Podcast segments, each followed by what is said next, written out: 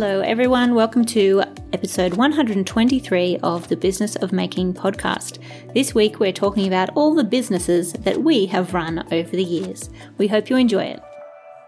Do you want to make it as a maker? This is the Business of Making podcast with your hosts Michaela Danvers, Deb Engelmeyer, and Jess Van Den. We know from experience that growing a handmade business is bloody hard work. We're here to make it a little bit easier for you by dishing out reality based, no BS, tried and tested advice on how to make your business work.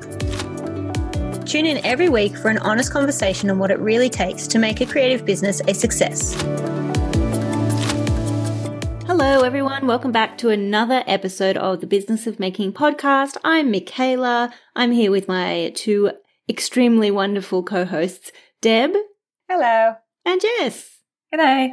And this week or this time around, I swear to God, every time I do the intro, I'm like, have this great, like, da da da da da. And then I'm like, oh, I lost my words. I don't know what I'm saying. we are going to be talking about the businesses that we have run. And I feel like very, very early on in the podcast, we probably did a bit of a history episode and maybe talked about it a little bit. But this time, yeah, we're really kind of just going through all the different like ways that we have flexed our entrepreneurial skills and how that might have changed along the way. So, Jess and Deb, who wants to go first? Should we do it like one at a time and then list them all? I think that'd be kind of boring. Or should we do it like, you know, from this age to this age, or like the first phase? This is how I got into Yeah, business. I don't know. The first business we all had. Let's start with that. Biz- And are we talking like official, like we got an ABN? No, I think the first way we tried to kind of independently make money. How about that? Okay. Oh, well, okay. Can I go first? Yes. I think you're the first. when I was in year one, I collected up some of these old toys from around my house and I put them on my kitchen bench and I put little labels saying 20 cents or 50 cents for my parents to buy them. And my mum was like, what the fuck? No. I'm not paying for your own toys. So that was my first foray into trying to be a little bit entrepreneurial. So cute. Oh, that's really cute. I forgot about baby businesses when you're really young. I think it's kind of Mm. your parents pushing you a little bit to do something. I don't know. I, I was selling, um, I think you guys call it lily in English, but they're kind of like wild lily. They're like these little white plants that grow in a garden around, well, spring in Europe. And they're kind of invasive, but they're really, really pretty. And you offer them when spring comes. Anyway, I was cutting them all in my garden, and then I would go to the neighbors in the street and like trying to sell them my That's little awesome. things. Yeah, it's funny to think about because I'm like they probably just successful? they say yes because well I felt super rich, but I probably had like five. It wasn't even euros; it was like franc back then. So it's like one euro. I don't know, but the neighbors always say yes because they're like, "Oh, it's the cute little Deb with her cute little flowers. We're not going to say no to her." That is Oh my god, you would have been adorable as a little girl. Mm. Big brown eyes and your big poofy, like Yeah, curly hair. I, my hair wasn't all that curly. It was definitely very Oh, wavy, really? and I always had like little what are they called, like on the side of your Details. So, Girls, yeah. yes. Yeah. That's exactly how I was picturing it. Yeah. Probably because my mom was like, "What are we going to do with this hair? Just put it up." I love it. Oh my gosh. Yeah, I'm trying to think like childhood stories like that. Like I remember I was more on the savings side. Like I had one of those little piggy banks with like one and two cent coins in it. I felt very smart. special. Mm. Yeah. But also like I did a I don't know if you guys would have done this as well. I'm sure you probably did. It's the kind of like fundraising selling type stuff, like Mm. through your school where you would like, you know, take a box of chocolates and have to sell it and you're Yeah. fundraising for this, that, or whatever. So that's probably the closest I got to any sort of entrepreneurial stuff as a as a kid. I don't remember anything before the age of like, I don't know, twenty or so when I Yeah. I thought you meant like in general, like you just have no memory of before being 20. Just blacked out. um, that's an issue.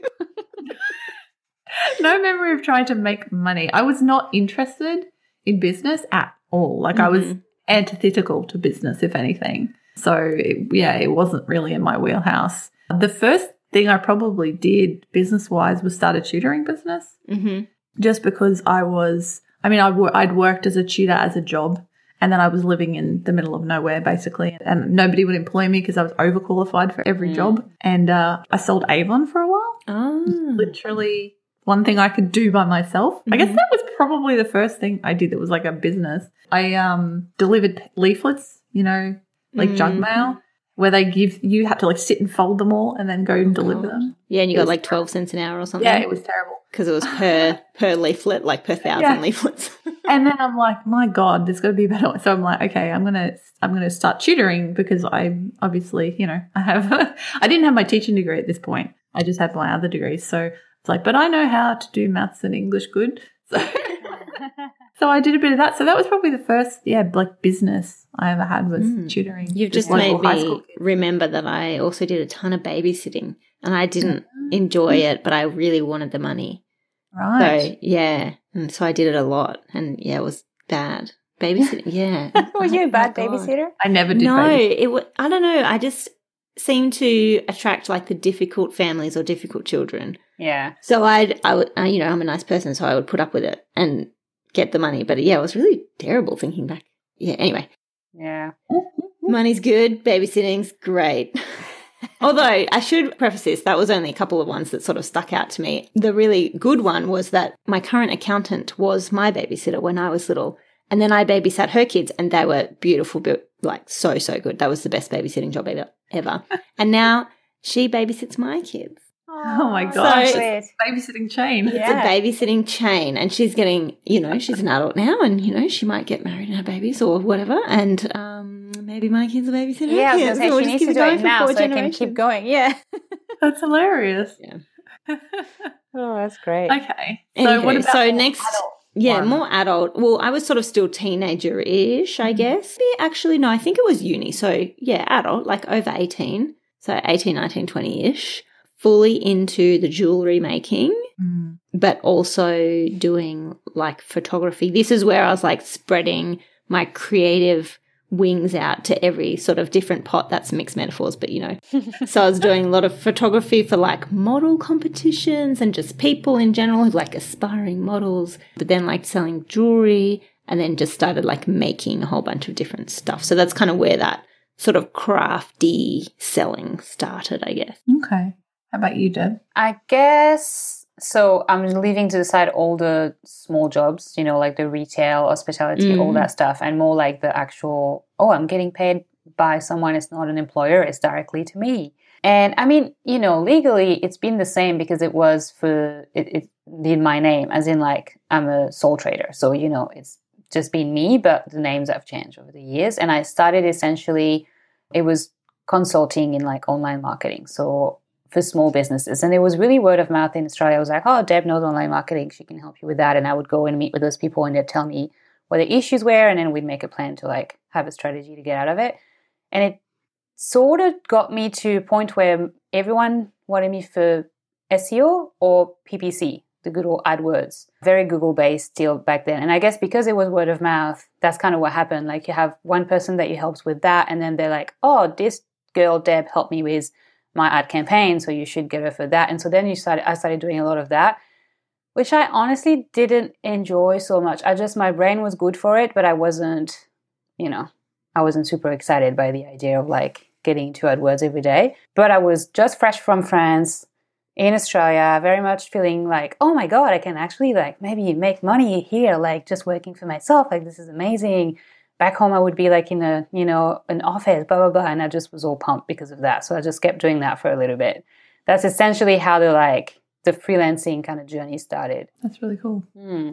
That's so I I'm like speechless because I'm a little bit tired, but also because it's like that's you know it's not what you're doing now, but it's very closely related. Like yeah I mean I've all been the stuff doing, that I've done has been so wildly Yeah. like off track kind of thing. Yeah. And that's pretty yeah it's well been related. fairly I mean to me they're vaguely di- different you know like Mm, But if you look at the entire like last 10 years, the all like overarching theme is like Deb does online marketing and business. Mm. Oh, and design a little bit sprinkled in there too.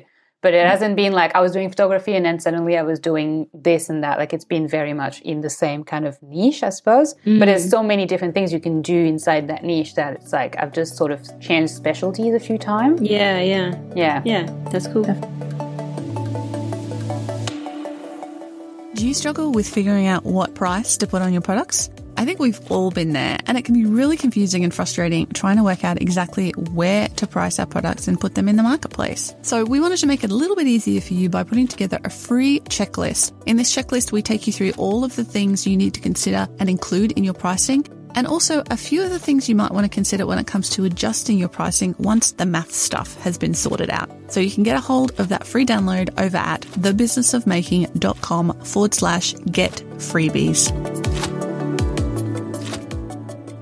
What about you, Jess? Well, again, I think there's lots of different sort of little ideas and things I was toying with online, but nothing that really did anything or went anywhere. Like you know uploading graphics to CafePress the print on mm. demand site and stuff like that but that was just dabbling like i wasn't taking it seriously. Yeah my jewelry business was really the first serious business. Like i had a blog that i took relatively seriously before that but i didn't really i didn't really know anything Mm. about online marketing like i've been learning a little bit about it and uh, I was really just doing it for fun. I wasn't really doing that blog for any business purpose. I think I might have chucked some Google ads on there or something, you know, back in the day in the mid 2000s. But it wasn't until I started Ethereal that I really actually started like learning how to run a business. I knew how to build a website, I knew how to run a blog. So I kind of accidentally got all that grounding in the tech side of things. And Mm. but I didn't realize that was such a good foundation, I guess. Like I'd always had this dream in my head that I would somehow one day work out how to make a living online. Just but it felt like a bit of a pipe dream, like, oh, you know. So that's why I'd always sort of dabbled with things and sort of tried to learn about how you could possibly do that. Mm. But yeah, it wasn't until the jewelry business that something actually worked, I guess. Yeah, that's so. Uh, I can't think of the word. I'm like stick with itness. Like you know, you found what worked and you stuck with it, and now it's really great, and you know, it's grown and da da da. I feel Yeah. like each thing that I've done, I won't say tried because I tried and they were all like successful, but I never stuck with it. so it's like I never saw them through to fruition because my interest in each thing would just change. Like I just it would like I'd have same with you. I'd have that foundation like that. Being able to build a website and do the branding with my graphic design background was such a step up. So I already had that foundation. That's like, yes, I've got I've got past the bit that a lot of people find really difficult, Mm. and I've got the product and people want it and they're buying it and da da da. And then I'm like, ooh, shiny thing over here that I want to try instead. So I'll just leave that one to die and go and do this instead. And done that like several several times. Like with Mm. jewelry in particular, it's I've always made like it's not costume jewelry, like not Mm. fine art jewelry. That's not the right word, but you know what I mean. Yeah. Mm. Yeah. So it's like, you know, just people would wear it once or twice and then it's not like heirlooms or anything like that. Like they're not keeping it for 20 years. Maybe, but you never know. And so it's like, I don't know. They've also gone through iterations and I would always brand the styles very like wholeheartedly. I'd go fully in. I'd be like, this is the brand of this. There's a collection. They've all got names. I've got got the earring tags for everything. I've got the branding. I've got the business cards. I've got the website. Everything, everything, everything. And then I'd be like, mm, I kind of want to just do something else now. So Yeah. like, I have Juno jewelry. I have glam jewelry was the first one when I was, you know, 17 or something. Glam jewelry was so cool. And then very bright and colourful. My mum's friends, it's like Deb when you said that their neighbours would just, you know, buy stuff to be nice. I feel like Yeah. all my mum's friends came over for like a jewelry party, like an Avon party, Aw. and they all bought stuff. I'm like, "Oh, thanks, guys. Now that I know, now that I realise, I'm like, they probably didn't like it that much, but yeah, so glam Juno jewelry, and uh, then I just like went with my name, Michaela. I can't remember what I was making there, and yeah, just like so many different iterations, always with like years and years of gaps in between, and like I'm sure I've said multiple times on the podcast before I started the online business stuff more, more well not started, you know, went into it more wholeheartedly because I've always been doing 10 things at once, which is the dumbest idea ever. Anyone wanting to start a business, don't do that. but, you know, I still have hundreds and hundreds of acrylic pieces to make and put into, Mm. you know, pieces to sell. And I'd still like to do that, but they've literally been sitting there for about seven years, just waiting. So, you know, one day maybe when I retire, I'll get back into it and like, Maybe Harriet can do it. Harriet could do it. That would be super fun, actually. Yeah, but I feel like I'm definitely. I'd love to know if anyone out there is similar, and hopefully you're not, because hopefully, listen to this podcast, you want to like build your business and you're doing it the right way. But But like also so, it's fine, no, to change your mind a little no, bit. no, Like, yeah, but I mean, cool like to- being so enthusiastic to the point where you get a bit Mm. of obsessive around the branding and the launching and doing all that, and then not following it through. So not like sticking with it to actually Yeah. build on it. So like I have so many, probably seven or eight different foundations of Mm. fantastic product based businesses that, you know, if I'd just done the one thing and built it, then it would be, you know, yeah, and I think thing. we've all seen that happen to some people for sure. I'm sure, like in your members or students, you you do see some that can't seem to get quite past the starting point because they love that stage and they Mm. love the yeah. no, actually, I've got a better idea for a name and the rebrand, and I'm going to change the colors of my color palette, and it's going to be slightly different.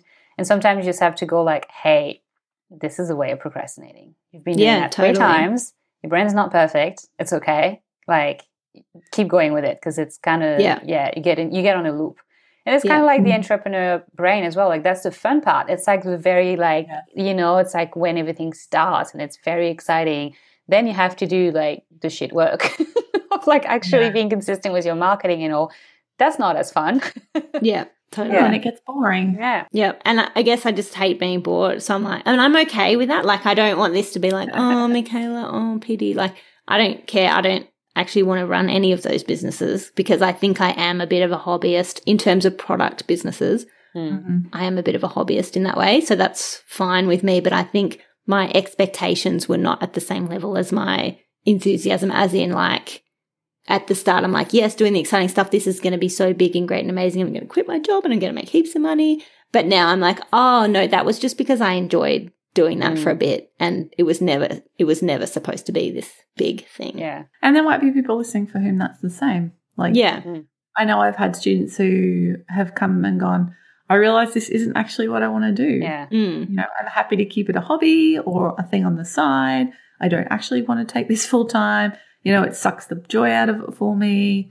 All of those. Things. And I think of- people could yeah. get a little bit stuck in that Mm. And I guess, sorry, I'm sort of jumping around thoughts here, but this is sort of what I've realized from starting to do my research into this space is that we, there's so much messaging around, yes, you can do it full time and yes, you can make a full time income, which is 100% true. Yes, you can. But at the same time, it takes probably a lot more hard work and effort than what you realize. And Mm. at the end of the day, if that's not what you're in it for, if, if that hard work doesn't drive you, then is it really worth it? And do you just want to do it like part time? And that's Yeah. also fine. So I think that, yeah, I don't know. It's just interesting to like get into the expectations a little bit and thinking about the pressures that people put on themselves to try and reach this random target when maybe a different situation is going to suit them better anyway. Yeah. Mm. Absolutely. Yeah. Sorry, bit of a random tangent there. Yeah. We should. Continue back to your other Yes. businesses. Okay. So I started Ethereal and that was going well. And then I started Bespoke, my magazine, about a year Oh, and a half. yeah. That was me too. I did that too. You did. I completely forgot about met. that. How we met. How we met. yeah, so I started this little zine, bespoke, because there was, I felt like there wasn't anything like that for the creative, like crafty community in Australia. I mean, there was mixtape was around. That was another zine that was in that sort of space. And yeah, so I started a print magazine by myself. That was crazy. Um, and I just did it by like pre-order, you know, so I, I sort of pre-sold it and then I can't remember if I crowdfunded the first one. I don't think I did. I crowdfunded the calendar I did at the end of it, but I think I just launched it and did it. And yeah, Michaela actually volunteered to I was like, design- I've got, I can see the potential in this. I got to get in on the ground floor. I don't really know you, Jess, but I have design skills.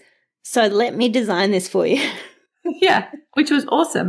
And it makes me, it just reminds me of how I feel like we were way more connected back then. Maybe it's just me, Mm. I don't know. But I No, feel I like the craft community in Australia via blogging. I well, think I was going to say, especially online, because there was, it wasn't as saturated as it is now. No, Like, I think that was- might be the way.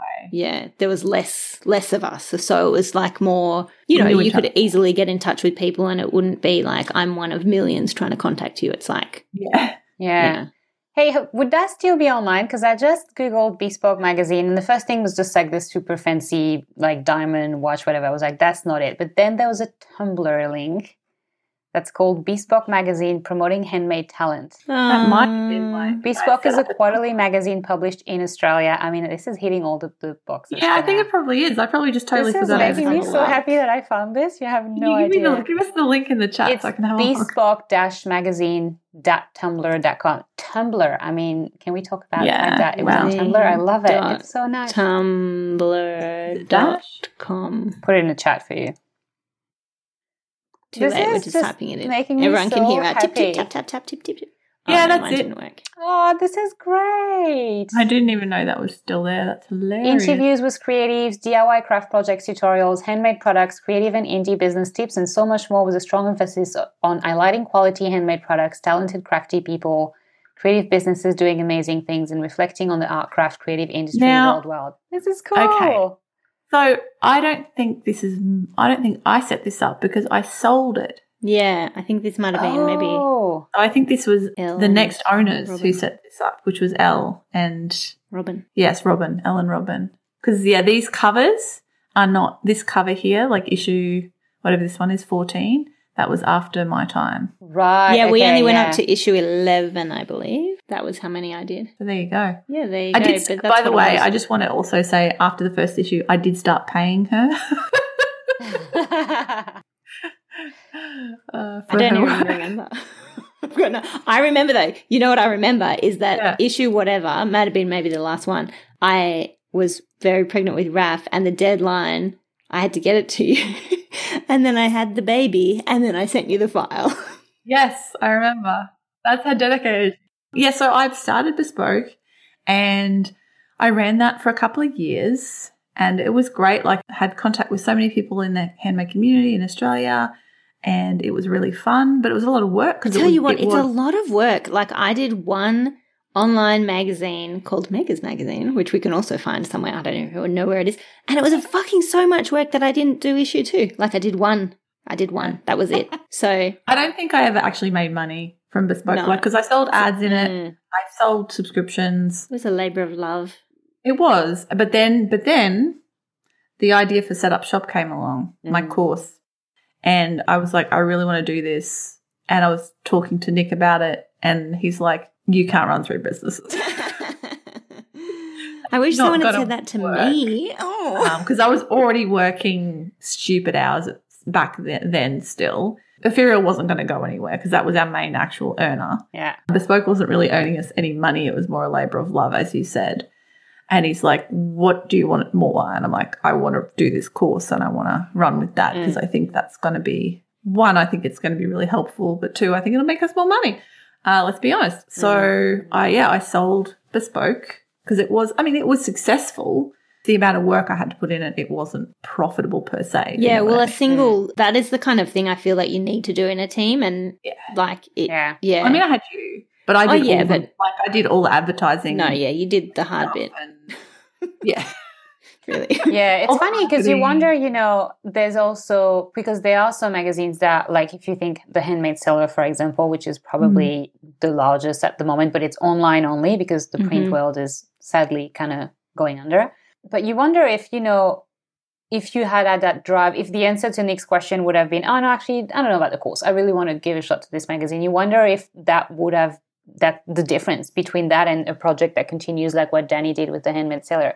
And I just think it's so funny that we all kind of dip our toes in different things. And then in the end, like the result is more so like a decision of how you feel about something and Mm. what you want to do rather than whether it was successful or not. Because you were way on your Mm. way to make it work. You could have kept working at it and, you know, then have a bigger team and subscription and blah, blah, blah. But it's just that you were like, you know what? Not for me. I think I'm- that's this such- other thing. Such a good point to make because so many people feel, and we might get into this a little bit more in the next episode, but so many people feel like them quitting their business is a failure, and it's not No, it's not. because it's like, yeah, it's just not. Like, Yeah, and actually, yeah, I, I took us on on a that. tangent, but we're definitely we're going to cover that in the next episode because we Yeah. we want to talk about like changing tack or do you need to quit and when do you need to quit and how do you know you need to quit. Mm. Um, so we'll probably get back into that in the next. Episode. Yeah, I won't go down the rabbit hole I was just going to do because Yeah, that will be sorry, next I took you down there.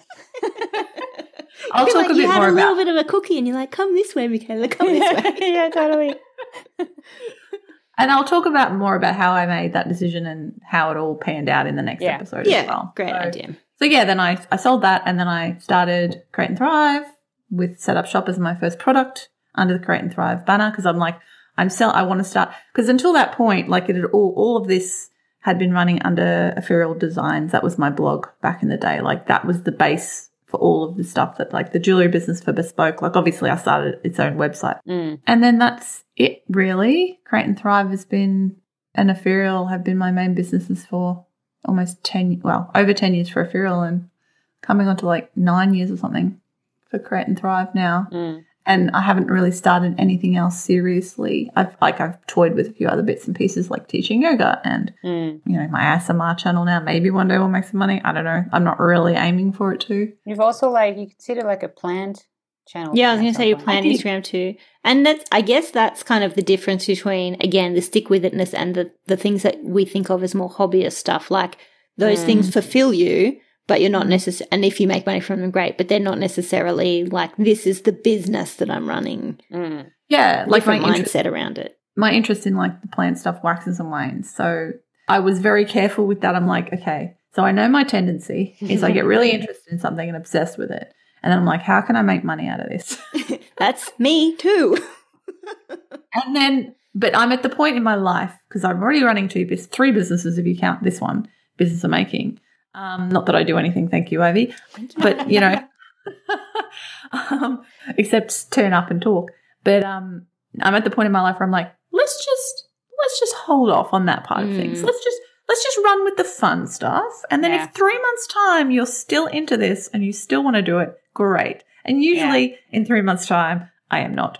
So That's Yeah. so smart and it's such a lot of self control. Like, and again, like that's kind of where I am now too, but not really by choice because I'm kind of forced into it by work and research. Like, there's just no time to follow any of the Mm. interests. But I think, again, yeah, like as you kind of get older and wiser, you sort of realize, like, oh, like, yeah, it does wax and wane. And it's like, am I going to be this excited in three to six months' time? And if I'm not, then don't.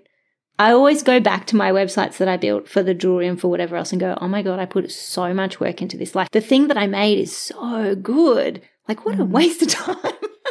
Which it wasn't because it's all a learning process and that kind of thing. But yeah, it's kind of like, how about we just hold off and see if this is actually going to be something that I want to pursue or if it's just this fun, shiny thing right now. yeah. Mm. Yeah. So that's and I mean honestly, if I hadn't followed the fun shiny things, I would never have had my businesses. Mm. But it's about sticking to the right ones, the ones Yeah. that Yeah. have that you have that ability to stick to. Slash, they are actually profitable. Mm. Yeah. That's kind of important. Remember that step. Yeah. Yeah. Kind of an important Can I actually criteria. make money from this? Yeah. Yeah. In a- or like if you can't, then it's a passion project and that's also fine, Yeah, but you've got to realize that that's not going to be your, it's not going to be your sole income. So how are you Yeah. going to work that out sort of thing? Yeah, exactly. Yeah. So, and then let's go back to Deb. Where were we up to? We are up. We were to yeah, I was freelancing around da da da little Debbie can help you with your online marketing needs. but I ended up kind of getting stuck in that Google SEO, Google AdWords, PPC campaign stuff that I wasn't super fond of. But what happened with that is that everything is linked in online marketing. So like the moment you start looking into this kind of campaign for someone, you have to look at their website. And then there was obvious mm-hmm. problems there that were not converting into sales. So then we'd have to talk about redesigning that. And I'd always help with like the making decisions based on like analytics of that, but then I didn't have design skills and I didn't have like I couldn't get in and change the design. But I was frustrated at that because I'd be the one making the brief for a designer to go and have fun. In my eyes, that's what I was seeing it. I was like, I'm doing the shit part of analyzing, and then this person's having fun drawing a new website, you know? And I was just like, how do I do this part? Because that's what I want to do. So then I kept doing, I was still freelancing, but I went back to studying. I also kind of needed a study visa at this point, let's be honest. so it was like, it was a win win. But I did wanted to go back to study something somehow useful. So I went back and did a diploma of graphic design. And I don't know how I turned that into somehow knowing how to do web design. I, I taught myself essentially. I actually bought book like HTML5 for beginners, CSS for beginners. And I was having so much fun on the weekends, like learning how to code because I'm such a little nerd. So then I was like, okay, great. Now I can do the behind, you know, the more analytic stuff and the design stuff. I'm going to have a marketing and design agency. Let's you know, let's be big. And so I started this thing called Hummingbird Digital. Please. I love that. oh, I think it's so like a bit kitsch. I don't know. The story is that Hummingbird uh, in French is colibri, and that's the name of my street, like where Oh, I grew up, cute. was born. You know, my parents still have this house, and so I just called it like that, and it's kind of a cute bird. So anyway, started that. Started selling even hosting, doing hosting plan, maintenance plan, and because I was mm-hmm. thinking, you know, subscription, I can get clients on, get their website, then I can keep them on the retainer, blah blah blah. And it all made sense in my spreadsheets. Like it was all like, this is a great business model, but I just wasn't loving it. Yeah, this is this thing that you can't really explain where you're kind of like, yeah, this works on paper. And like, if, you know, I, I was starting to do more marketing and it was starting to work better, but I was just kind of like, I just don't really like my clients. And I, it sounds horrible because they were really nice people. Like, had, I'd like them on a personal basis, but their businesses, I was kind of like, yeah, I can't really get behind what you're selling. And that was a problem with me. Like I realized that my values being aligned with the people I work with was super important, or I felt wrong Mm-hmm. trying to, you know, help someone make sale of a product that I was like, this is kind of shit crap made of plastic from a factory somewhere that's probably employing people that, you know, are too young.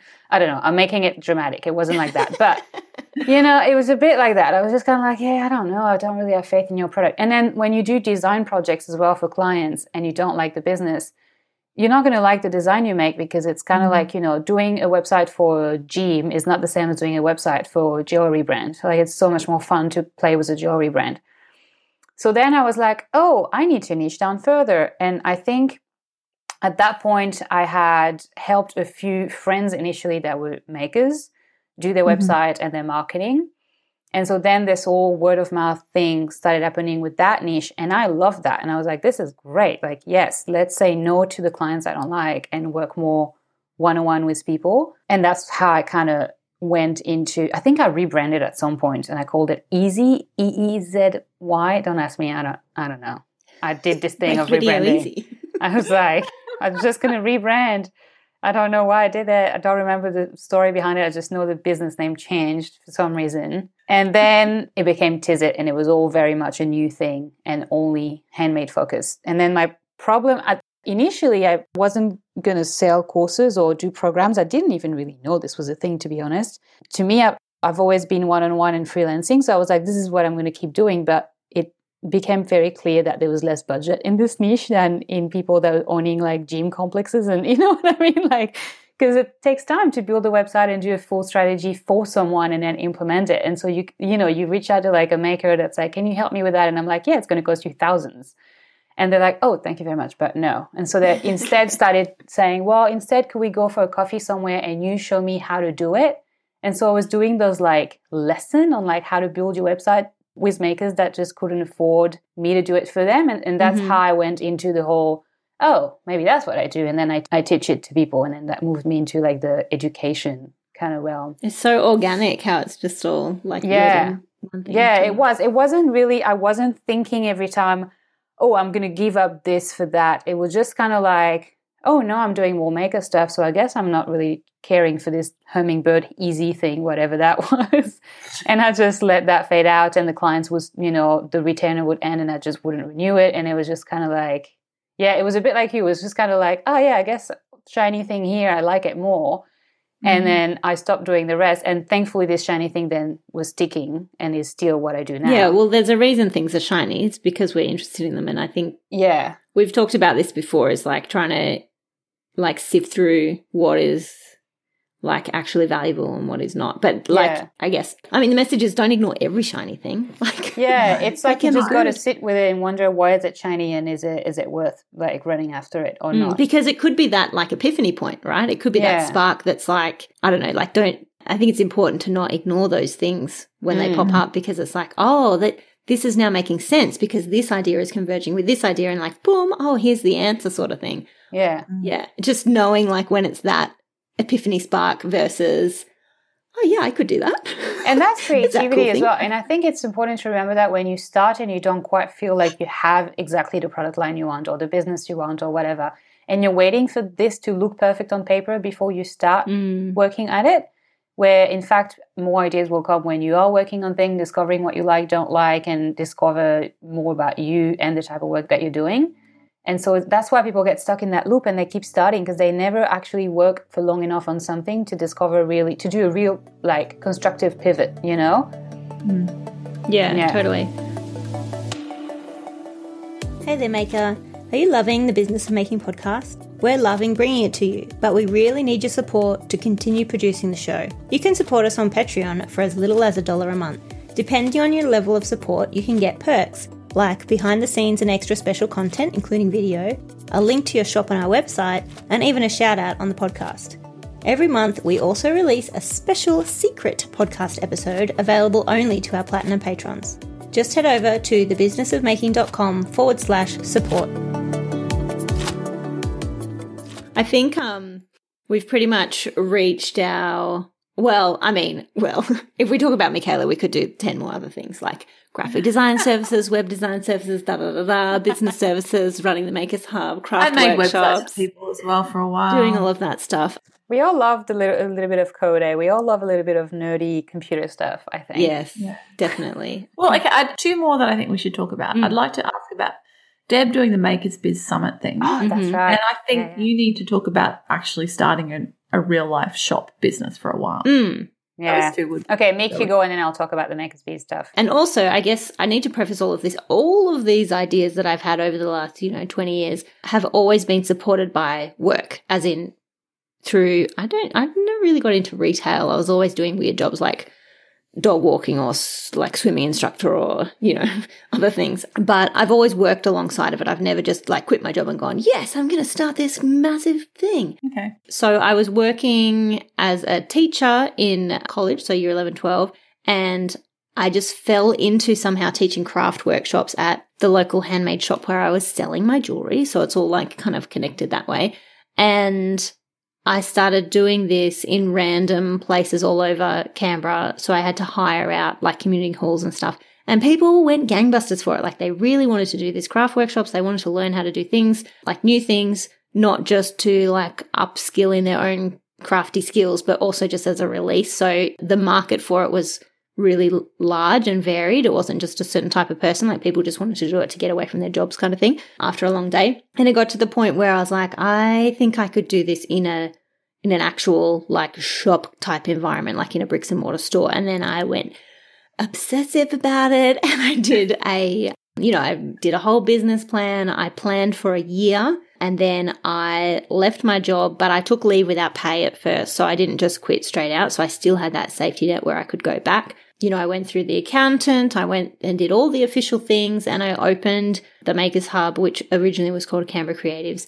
And it was a space where people could come and we'd run craft workshops, but also run business workshops, but also do retail, but also, but also, but also like too many things, which is the story of my life. But mainly it was the craft workshops. And again, it was really successful. But then I had a baby halfway through and yeah, couldn't like do it. Like, like I was still working a lot. But you know, I needed other people to come in and do stuff, which meant I had to pay them, which meant all of the money that would meant to be coming in to like pay the rent would be paying other people to run the stuff. And anyway, it was all a big thing. And we'll talk about it more in the next episode about how I realized it was time to stop doing that. But it still goes back to that whole like, I still believe in it. I still believe it was a mm. fantastic idea. I still believe someone else could do it like really well in mm. Canberra and it could be really successful. But I lost interest.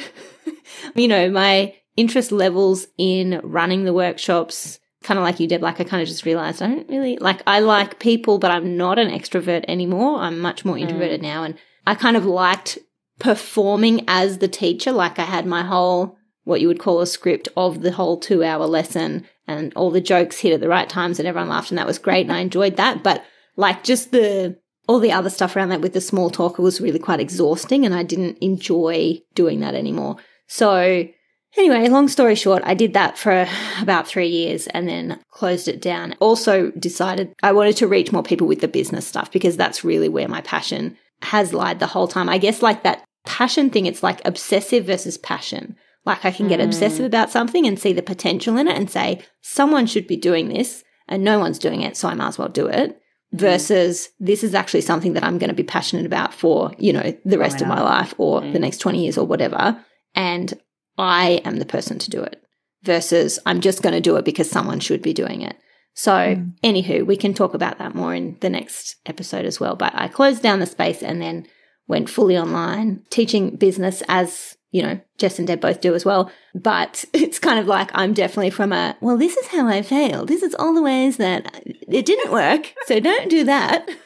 um, but more so focusing on like all through that, like through the zine with Jess and like through making all those connections with people, there was this constant thing of women who were perhaps just a little bit older, like around in their 40s, where we are now, which is so funny to think about. But, you know, 15 years ago, when we were like the younger ones and the women in, you know, their mid 40s are like maybe a bit less tech savvy and they're like, I don't know how to do this. And you're, Mm. you seem so on the ball and how do I do it? And just that Mm. thread of wanting to help people, having that teaching background, Yeah. having that like online techie skill stuff and going, oh, it's not actually that hard. This is how you do it, XYZ, sort of all just as your Mm. journey, uh, Deb, kind of came organically together eventually to go, oh, this is the thing. Like that's that epiphany thing. Like this is really what you should be focusing Mm. on, that it's sustainable and you're passionate about.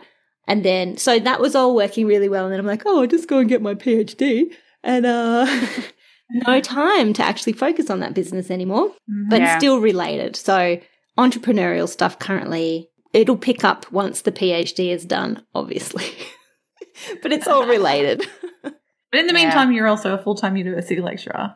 Yeah, so I basically went back to work because also, you know, life priorities changed a little bit in that I wanted to get my house renovated and I realized it would take time to build up the online business side of things. So if I wanted this now, I needed money now. So I got to Yeah. went full time, which is great. I mean, it's the same. I'm still helping people. I'm teaching young people to start mm. their own businesses. We do a business course in the uni, so that's really fun. So it's still all related. And then I get to do the research, and that will then, you know, help everybody, hopefully, with whatever results we find from that. Mm. Yeah, so sorry. That was super long again. Deb. No, it's not. And I love that story. It's so funny. When I hear you two talk, I'm like, look at these amazing, brave women that just do things. And I'm just like, this just excites me. Anyway, what am I talking about? Oh, yeah, the Makers Biz Summit. Yes. So when I went from meeting people in cafes to teach them how to build a website themselves to realizing I could do it online, and I knew already that because all the people I was working with were already makers and I wanted to keep doing that. I started looking up who was there online and what essentially market research, like what is happening? What's this online education thing? People apparently sell courses and things. What is going on there? And who is there? And so I was reading a lot of blogs, and that's how I met you too. Like essentially, I found your websites, and I was like, oh, I like what these chicks are doing. And I can't remember exactly how the idea of the summit came to me, but I think at that time there was a fair bit of summits going around. Some were good, others were starting to deteriorate and be a bit like shitty, sleazy, and kind of like a sales feast fest, sales feast. yeah, that works too. And so I think I just went, what if I did it for the makerspace? I think there had been one before. There definitely had been one before. I can't remember what it was called. I forgot her name. Is it Jen Lee from the business book, Creative? Yeah, she did something like Yeah, the right brain business plan. Yeah, that's actually how I got into the business thing. So when I did my business plan, ready to leave my work, I did her business plan course and then they were Yeah, it's good. like reselling that as like you could be a facilitator. So that's what I started Yeah. teaching to people. And then I was like, oh, I think it should be changed a little bit. Anyway. Well, Yeah. Yeah. Your turn, Deb. So she had done a summit, I think, for a few years, and she had stopped. And I remember contacting her, asking her if she was she doing that. I think I pretty much asked if I could do one. I don't know. I was just too nice then because you don't ask that, you just do it, people. But anyway, You and so she nice. ended up talking on the summit as well. And she was like, actually, I'd love to like chat to you on the summit. Like I could come and talk about the book and all. And I was like, oh yes. And so then I just invited everyone that I liked, and I just went into full. Let's do a big thing. My end goal. It wasn't just I want to do something great for the handmade world. There was definitely that. And I put a lot of energy into making sure that people were not going to just pitch and we're really going to like, I spent a lot of time figuring out the content of the event and who was going to be a good fit for what so that it really felt like a program and not just like random kind of talks. It was an enormous amount of work. I didn't sleep for six months. Like it was just ridiculous, but well worth it. And the end goal for me was to build an audience faster than if I had to do, you know, Pinterest for a year plus Instagram for a year. But you know, I was just like, what can I do that would kind of like help me like, like build an audience? And because every speaker shared to their audience, it brought people back to me. So that kind of started my audience for Tizzit after that. but yeah, and I did it two years in a row. I never planned to stop it. Like I, this is another thing with me. It's just organically, it didn't happen again because I started the membership and I just it, time like just Mm. busy and wanting to stop working like a crazy. Person. Deb, I think we're quite similar. Like, you know, Jess had a sat down and had a very sensible conversation with her husband who's like, Well, you can only do two things and we're like, We're just too fucking busy and we can't do it, so we have to let it go. something's got to drop. What is it? Yeah, that's pretty much what happened. Because I remember when I didn't do it the third year in a row, I actually said it'll be back, and I meant it. I never meant to for this to be the end of it. But then the following year, I just couldn't fit it in, and then I couldn't fit it in, and I just yeah couldn't fit it in, and that, it's just what it is. And then I was just too busy working with the members inside the HQ, and I just it just stopped happening. Doesn't mean it will never happen again, but I'd be hiring eighty percent of it out Mm. versus doing all myself like I did the first two years. It was not nuts, Yeah. And yeah, and that's that's- how we met, Deb. Yeah, and that's how we Yeah. met. Yeah. What did Yeah. you do for yours, Jess? Did I do one? I feel like I did something too. I can't Yeah, you did remember. For the second photography. one? Just did was it seven something something website or Etsy shop? But I think it was a listy kind of I can't remember now. Don't know. It was I've amazing so- though. Yeah, I don't know. But it's funny, and you know, it sounds a bit chaotic. I feel when you explain like what you've been doing for the last ten years. Like right now, I feel like people are like these people have just been doing a bunch of stuff at the same time, and it's like yeah, and there's probably a bunch we've left out as well. Like Mm. Oh yeah. I was still doing consulting and freelancing until a few years ago. It was like I wouldn't even mention it because it was corporate businesses. I'm still trying to in, like- finish a website right in- now. It's yeah. like my last client ever. She's been so patient with me. She's the best. She's the best. But so patient with me, and I, i'm gonna. I'm supposed to be marking this afternoon. I think I might finish the website instead. Yeah, there's so much. Like even locally, I was still helping someone locally until not long ago. The UN, I was working with the UN last That's year. Then I decided to you're doing the stop UN that. Can probably keep that for the next episode.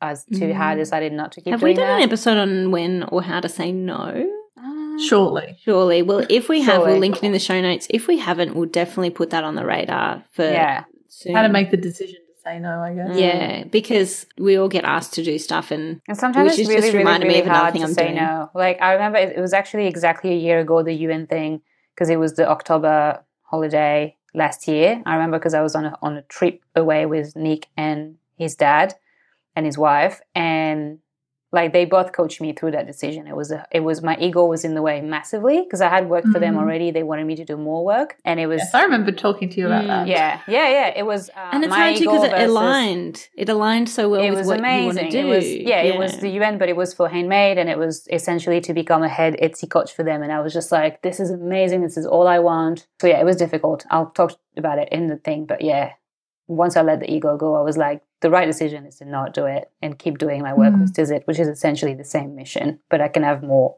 impact with my business than I would with the UN, which sounds really ridiculous to say, but it was yeah. And make an actual living out of it. Yeah, well. yeah. There was there was definitely a financial element too that was and just a busyness because it's not like I was.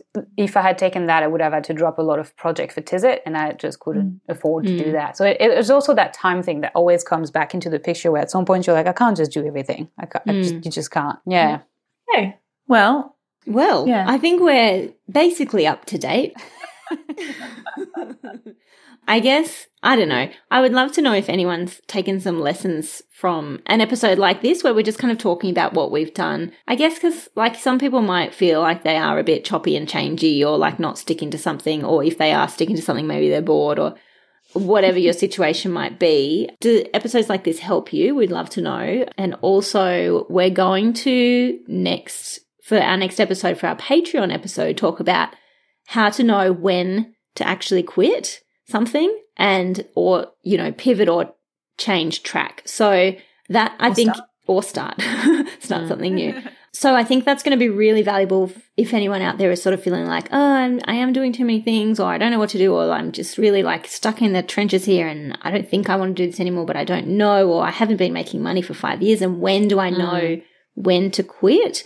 You will Mm. want to be a Patreon of ours to be able to listen to that episode. So jump on over to patreon.com forward slash TBOM and you can join up there and you'll be able to listen to that episode as well, which will just, you know, uh, what is the word? Es- not escalate, jump on, compound the great things that we talked about today. Reinforce, build upon. Yeah. all of those. I'm a researcher man. I know big words, academics. I know many big words.